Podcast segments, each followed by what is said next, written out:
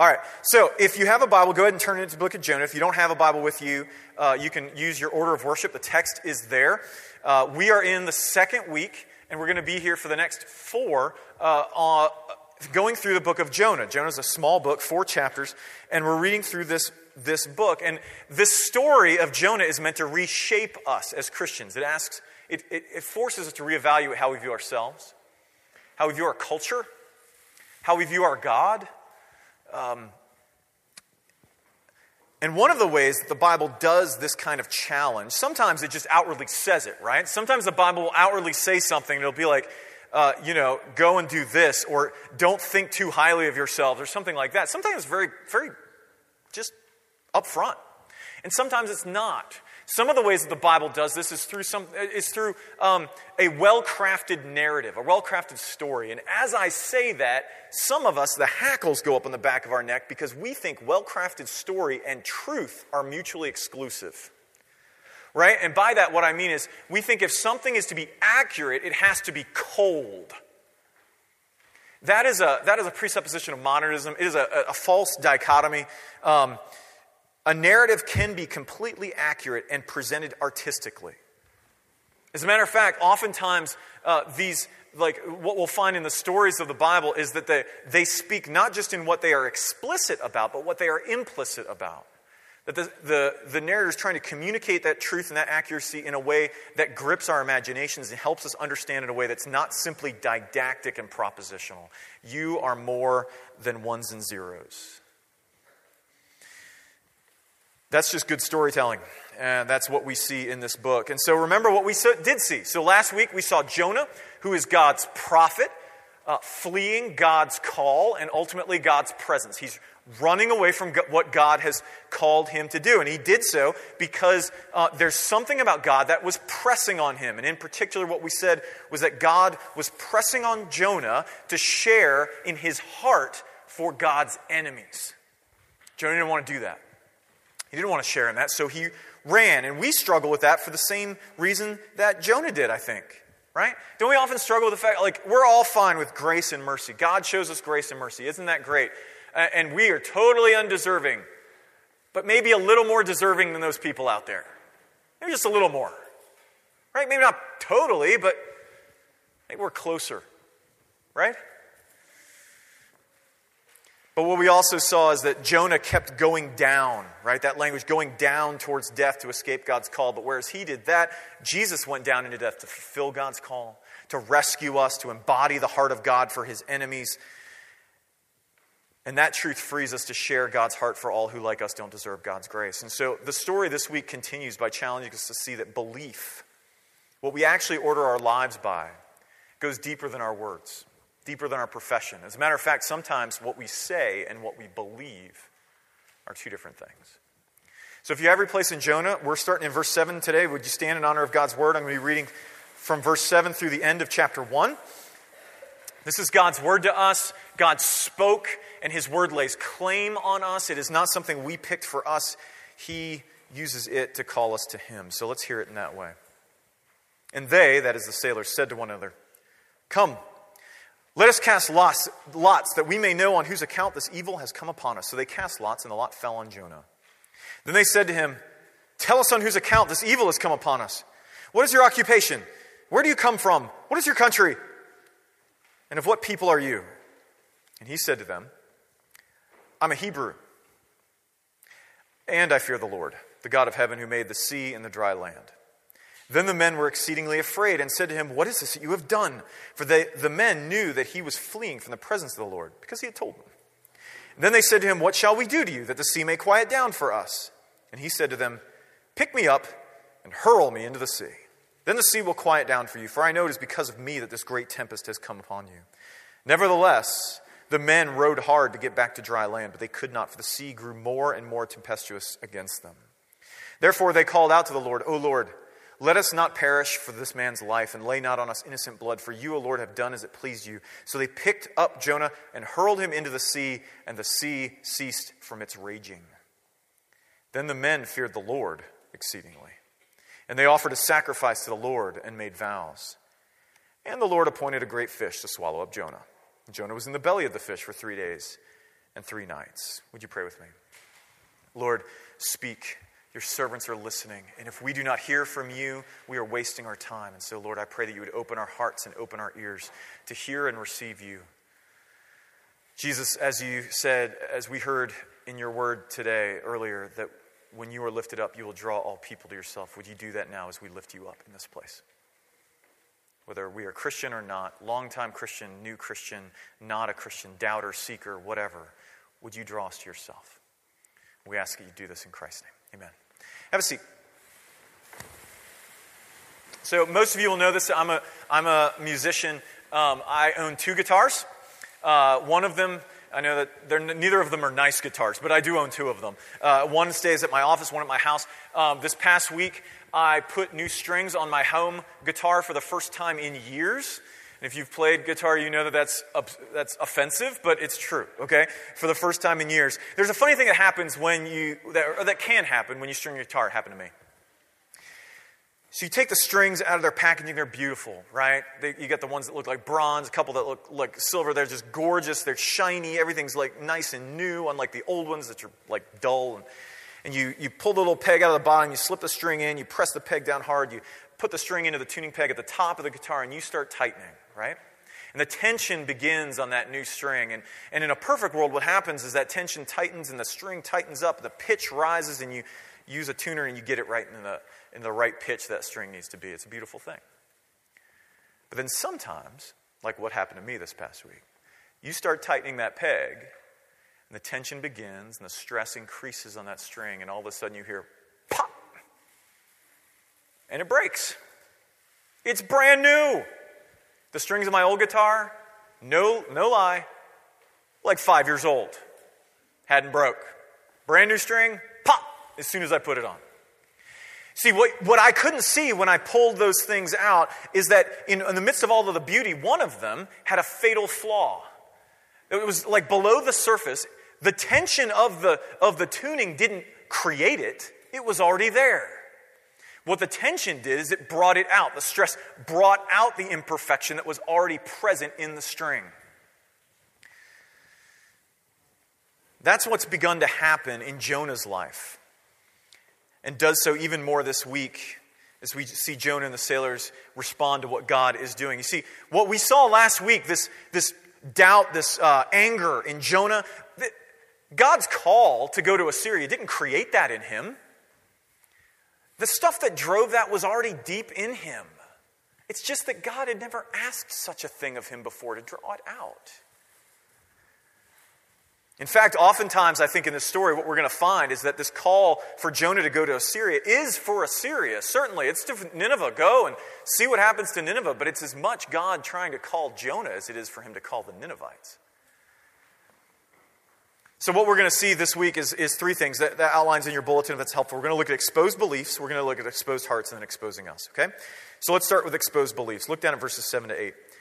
When we left Jonah, when we last left our anti hero, he was on a boat heading as far away from where God had called him as he could, right? That was the, the main point. Jonah is far away as he could get, and a storm had started. The sailors are hurling things off the deck, just like God had hurled a storm on the sea. Things are looking bad, right? And the captain, going down to find more stuff to throw off, found Jonah uh, sleeping in, in the boat. And he calls him up.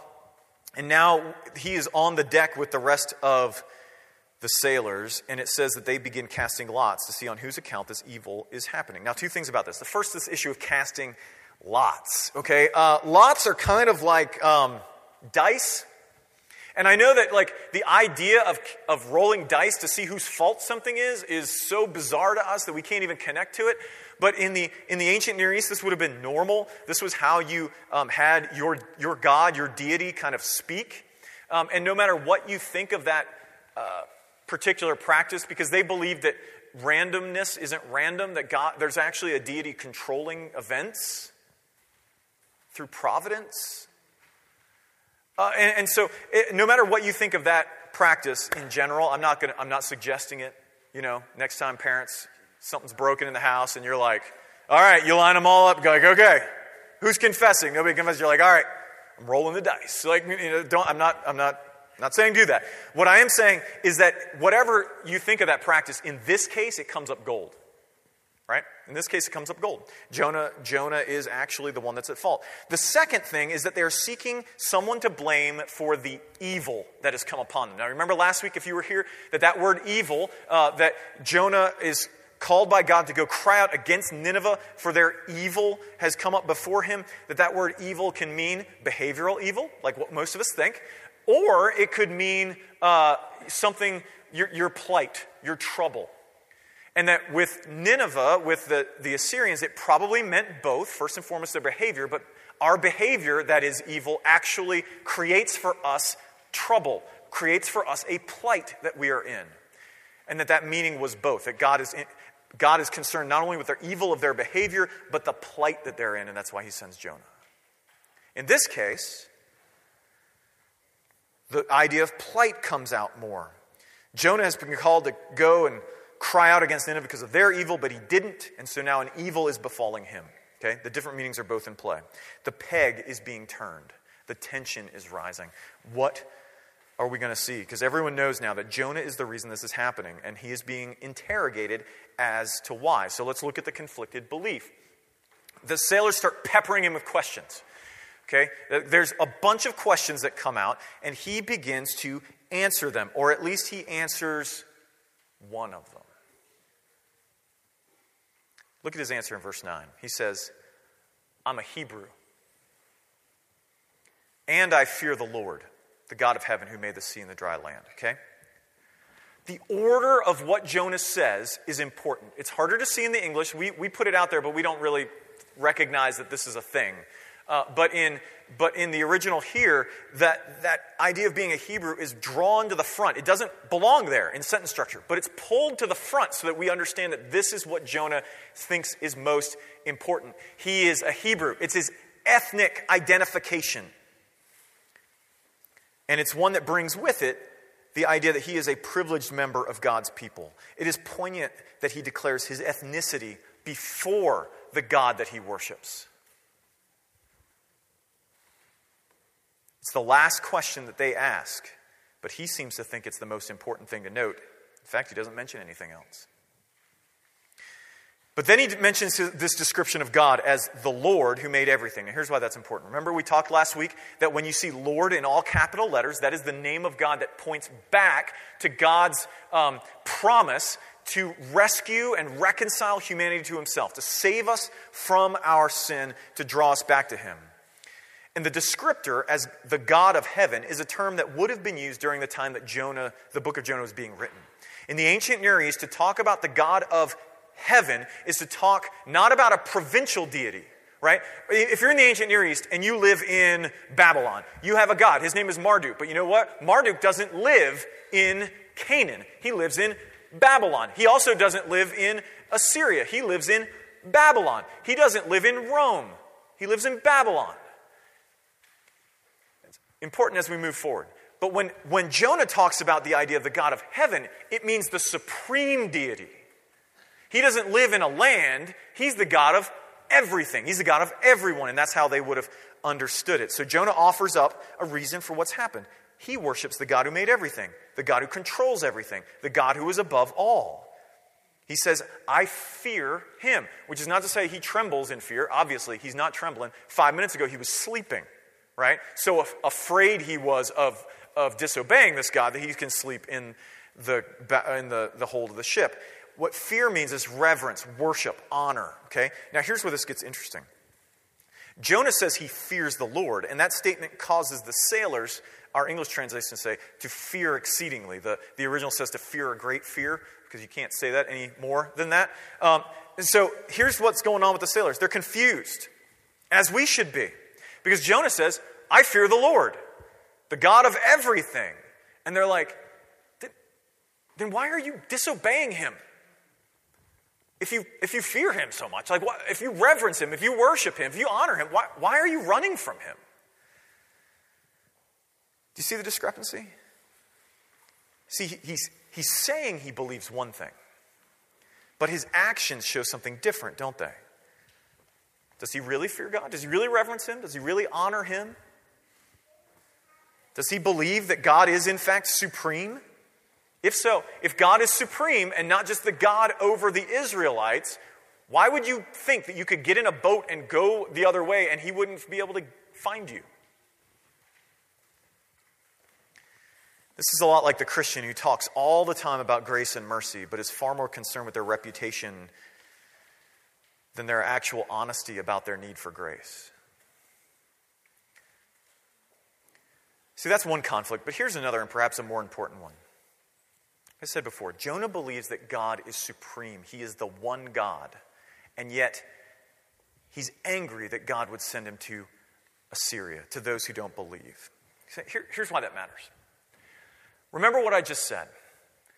If you believe that, that the Lord is the supreme deity, there's no other gods, unlike the rest of the ancient Near East, it's not that you would think that, oh, they've got their God over there and that's okay. You believe that's a false God. And what, what they need to do is to worship the one true God.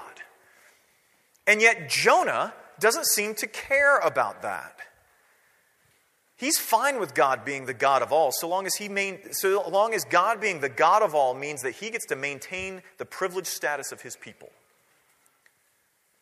You see that? That's why he says, I'm a Hebrew. That's what I am. That's who I am. That's what I'm about. I'm a part of God's people. So, which is it? What does Jonah actually believe? That God is the Lord of all the earth, seeking the reconciliation and worship of all on the earth? Or is he just the God of the Hebrews who only gets engaged with those who don't believe when he gets to judge them? Which is it? See, apparently Jonah professes a universal God, but then tries to run from a God that can't follow until he does. As we continue, though, see that hearts are exposed as well. Look at a conflicted heart in verses 11 to 12. The, the, sailors ask what they should do. Now, that is an understandable question because Jonah, it says that he told them that he was fleeing the presence of the Lord, which means that he also told them his job.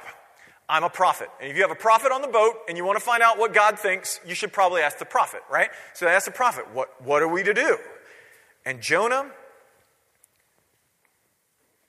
gives them an answer. See, he's admitted that he's betrayed his God and that they and they want to know what to do, so he says, "Kill me."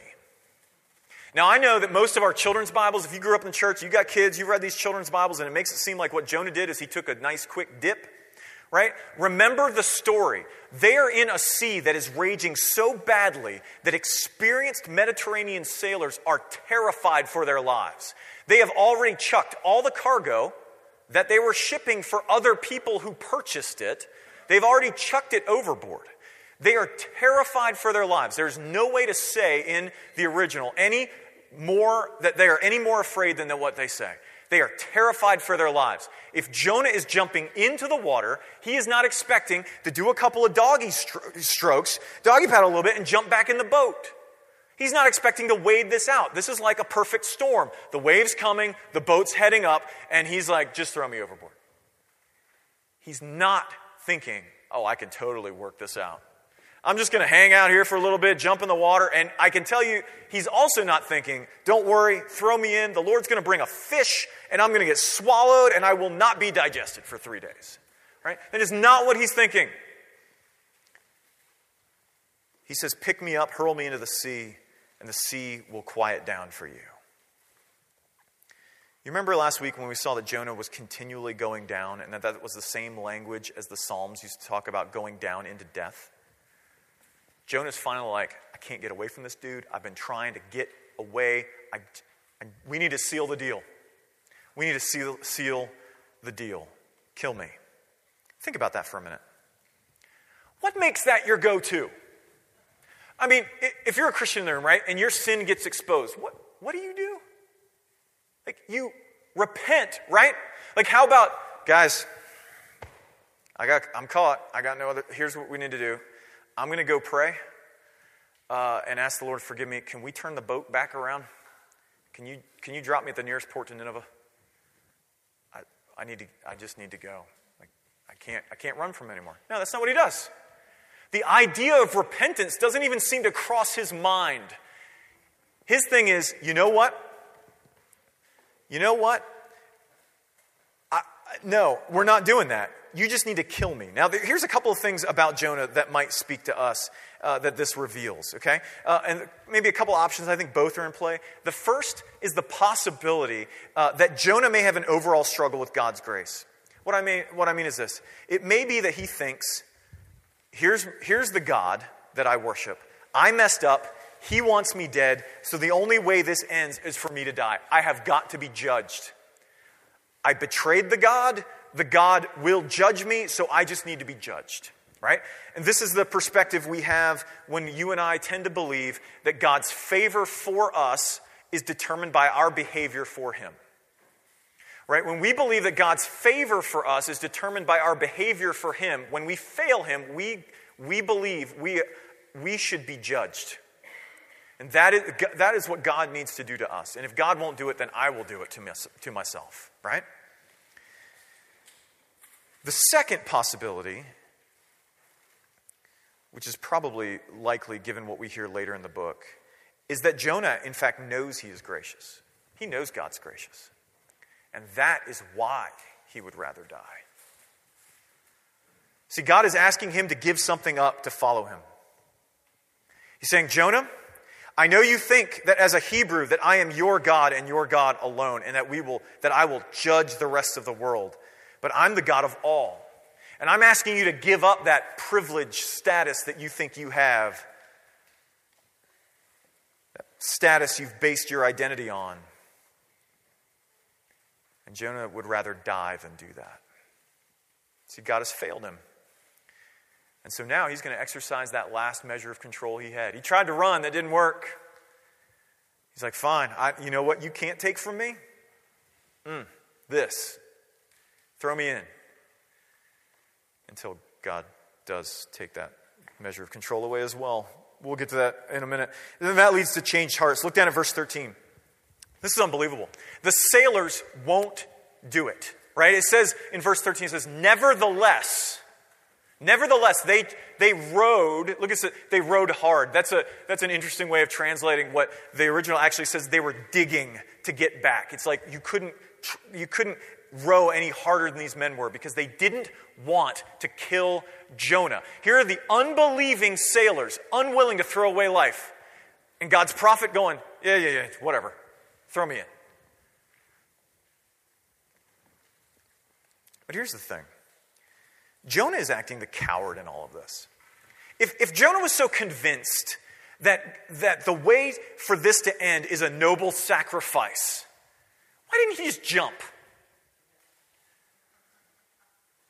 Because Jonah is doing what all people with a victim mentality do. They want an out. They want to be able to say, that's not on me. I mean, I had an idea, but I didn't do it. Like somebody else did it. I'm not responsible. This isn't, this isn't something I would choose. And so he's playing the victim. And the sailors, in response to that, call out to the Lord, asking him not to hold them guilty. Make note of this Jonah doesn't.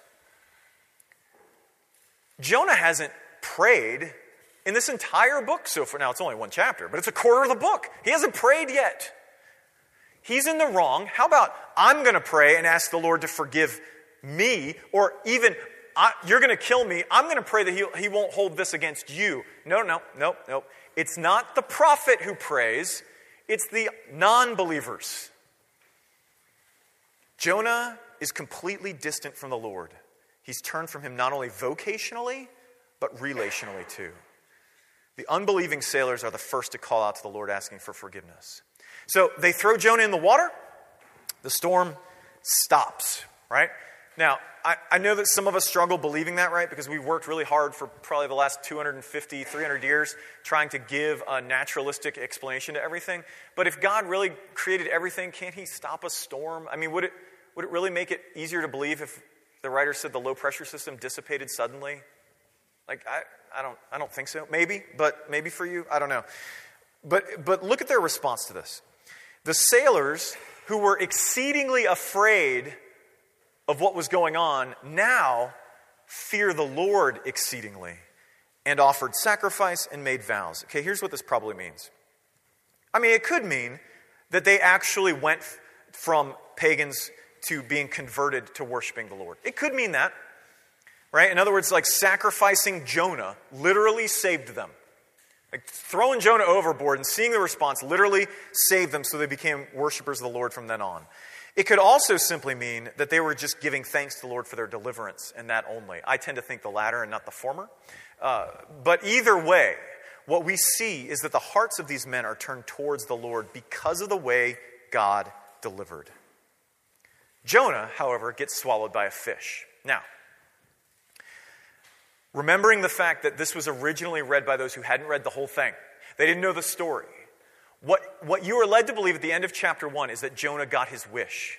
Because if you go into a giant fish and you're in there for three days and three nights, you're not expecting, you may expect to come out, but you're not expecting to come out this way, right? So, in all, in, for all that we know, Jonah got his wish and he's dead. The sailors worship the Lord. The Hebrew prophet gets his wish. He entered death rather than obey. Now, let me, let me speak to how this speaks to us for a second, how it exposes us. Uh, the first way deals with ultimate concerns. See, what Jonah is ultimately dealing with uh, here is something that we all struggle with. It's basing our identity, our worth, our value, um, uh, what makes us something, basing that on someone other than God. And the Bible calls this idolatry. And, and it is kind of part and parcel to what it means to be a human after uh, Genesis 3, after the fall, after our brokenness. And uh, it, the, the Protestant reformer John Calvin uh, famously said that our hearts are factories of idols. We just kind of churn them out, right? Like a conveyor belt. Or at least that's the image that we have now. Here's why that's true. You and I were made to our, find our identity, our value, our, our life itself in God, to depend on Him for that. But we, we came to believe a lie. And that lie had two components to it. The first was that we couldn't depend on God for that because He wasn't trustworthy. We doubted His good heart, right? And so Uh, we began to believe that, in fact, instead of seeking our flourishing, that we were made for Him, instead, that what He's doing is He's holding us back. He's restricting us, right? The idea that God is holding us back is as common an idea today as it ever has been. Right? We see, we see God as a stricture, something that squeezes us instead of allows for our freedom. So we think he was holding us back for, for his own purposes. But not only that, not only could we, could we be independent from him, or, or rather, uh, that we should be independent from Him, but that we could. In other words, that we actually had the ability to become like Him, to be independent.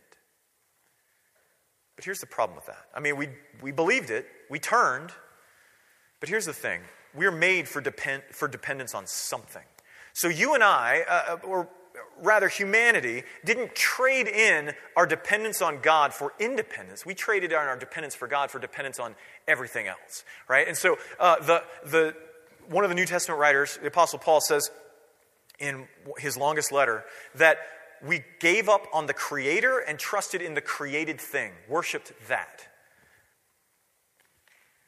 In other words, we took things that were good, because God made creation good, and we made them God. Now, you're probably thinking, uh, some of you at least, are thinking, like, I don't do that, Rick. Maybe it's because you're thinking, I, I don't worship any God.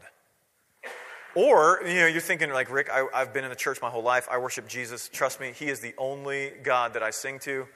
Um, listen, I need you to listen because we do this.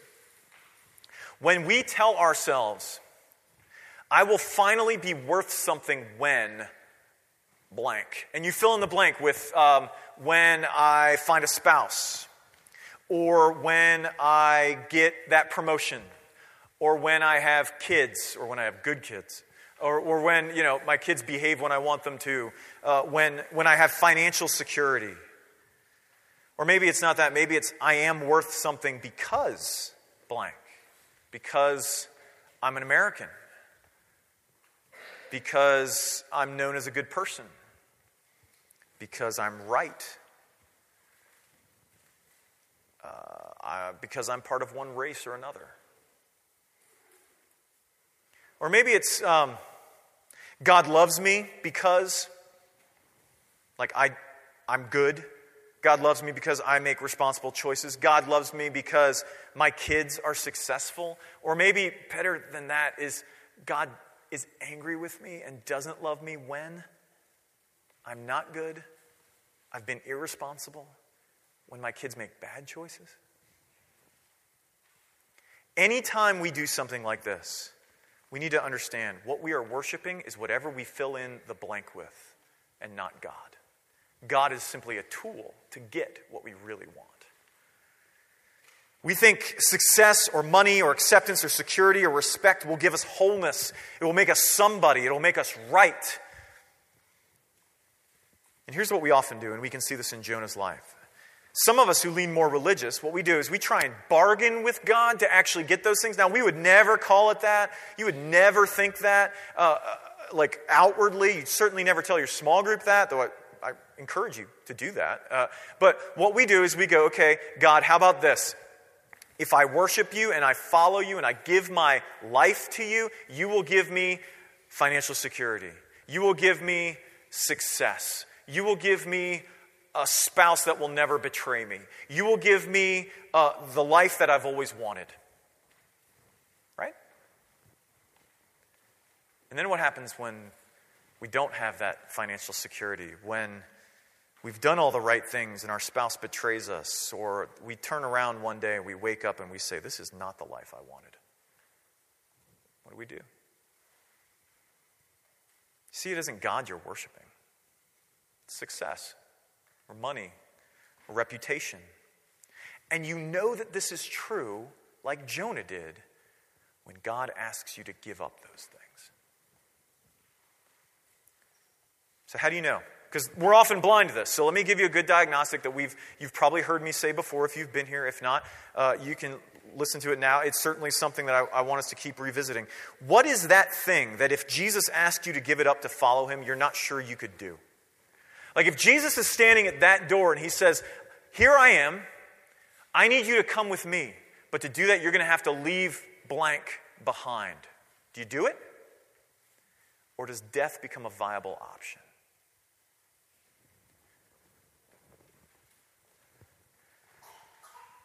Listen, most of us in this room are in kind of squarely in the middle class, right? What if Jesus called you to poverty? To bring him glory and so that you might identify with him. And some of you are thinking right now, Jesus would never do that. Wouldn't he? Why not? I'm not sure I'd be okay. I mean, Jesus was. Foxes have holes, birds have nests. The Son of Man has nowhere to lay his head. Lots of other Christians in the world are. What if instead of giving you the spouse you'd always wanted, he calls you to singleness so you can identify with him? Or what if he calls you to glorify how gracious he is by making your epic failures public so that you can't boast in your goodness anymore? All you can boast in is his grace. Would you follow him? Would you follow him? He's standing at the door and he says, All you got to do to come after me, listen, I know it's going to be hard. I'm going to be with you, but I'm going to need to make some things public. Do you do it? Or does death become a viable option? I, I had a, a, counselor, counseling professor in seminary by the name of Jim Cofield. He's a great man. Uh, and he, he said, um, often, he said, You know, when you're counseling someone, you know when you've reached that place of deepest shame in their hearts, when um, death is a viable option to opening the door.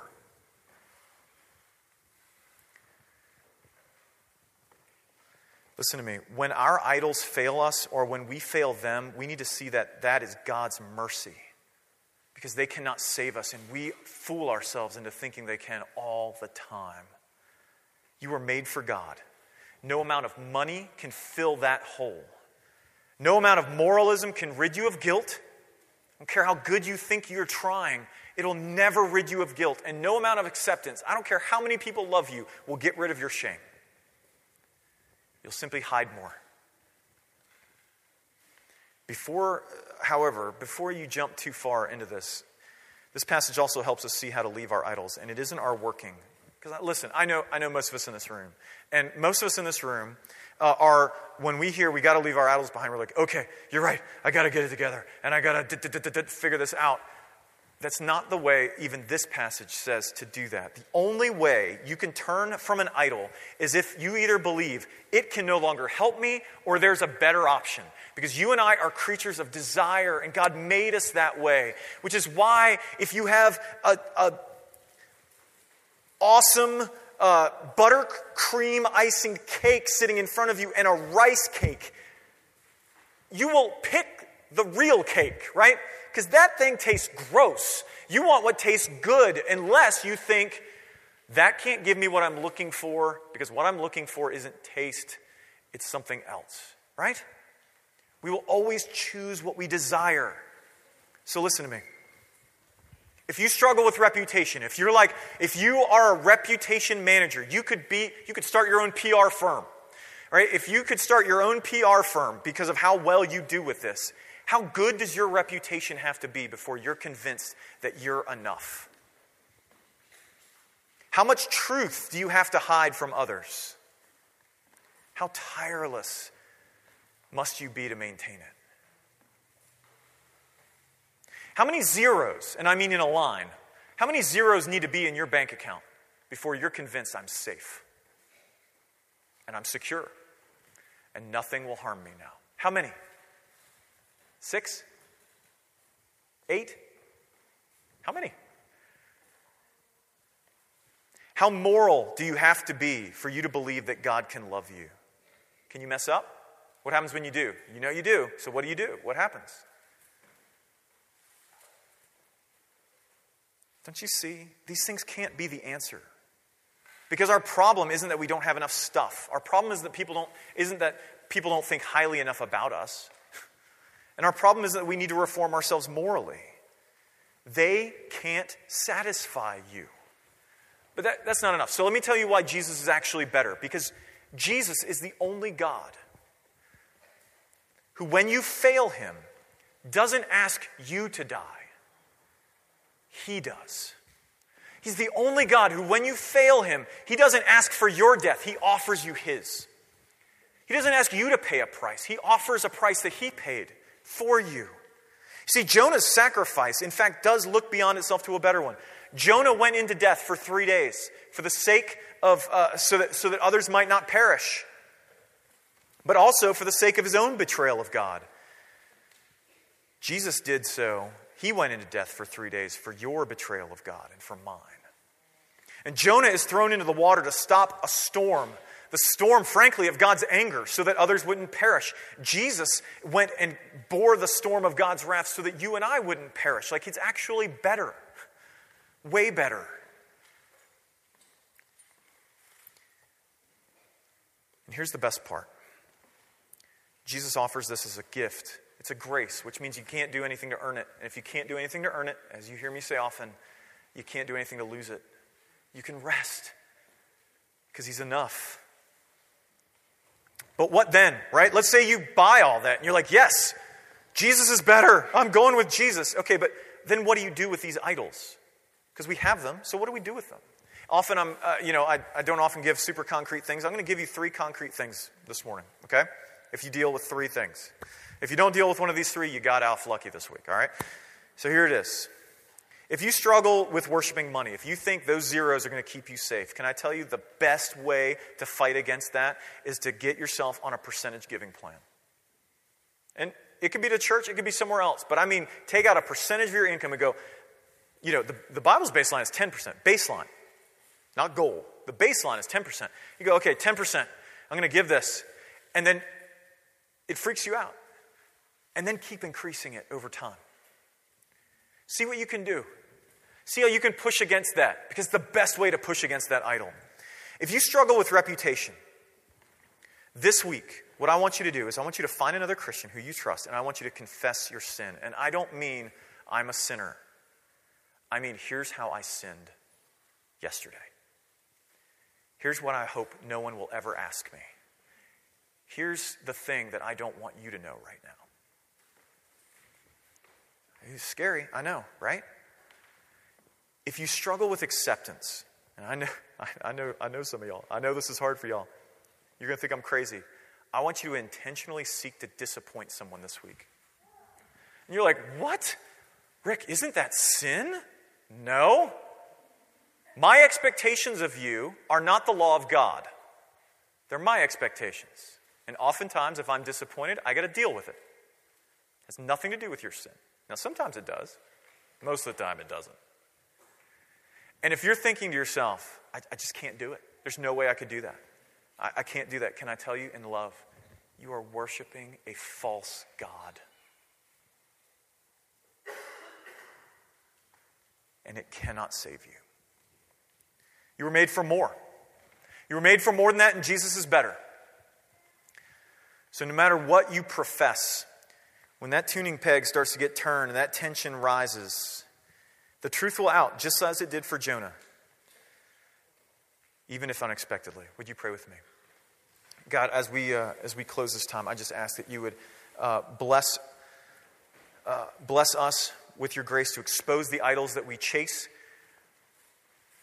and to open our eyes to see their weakness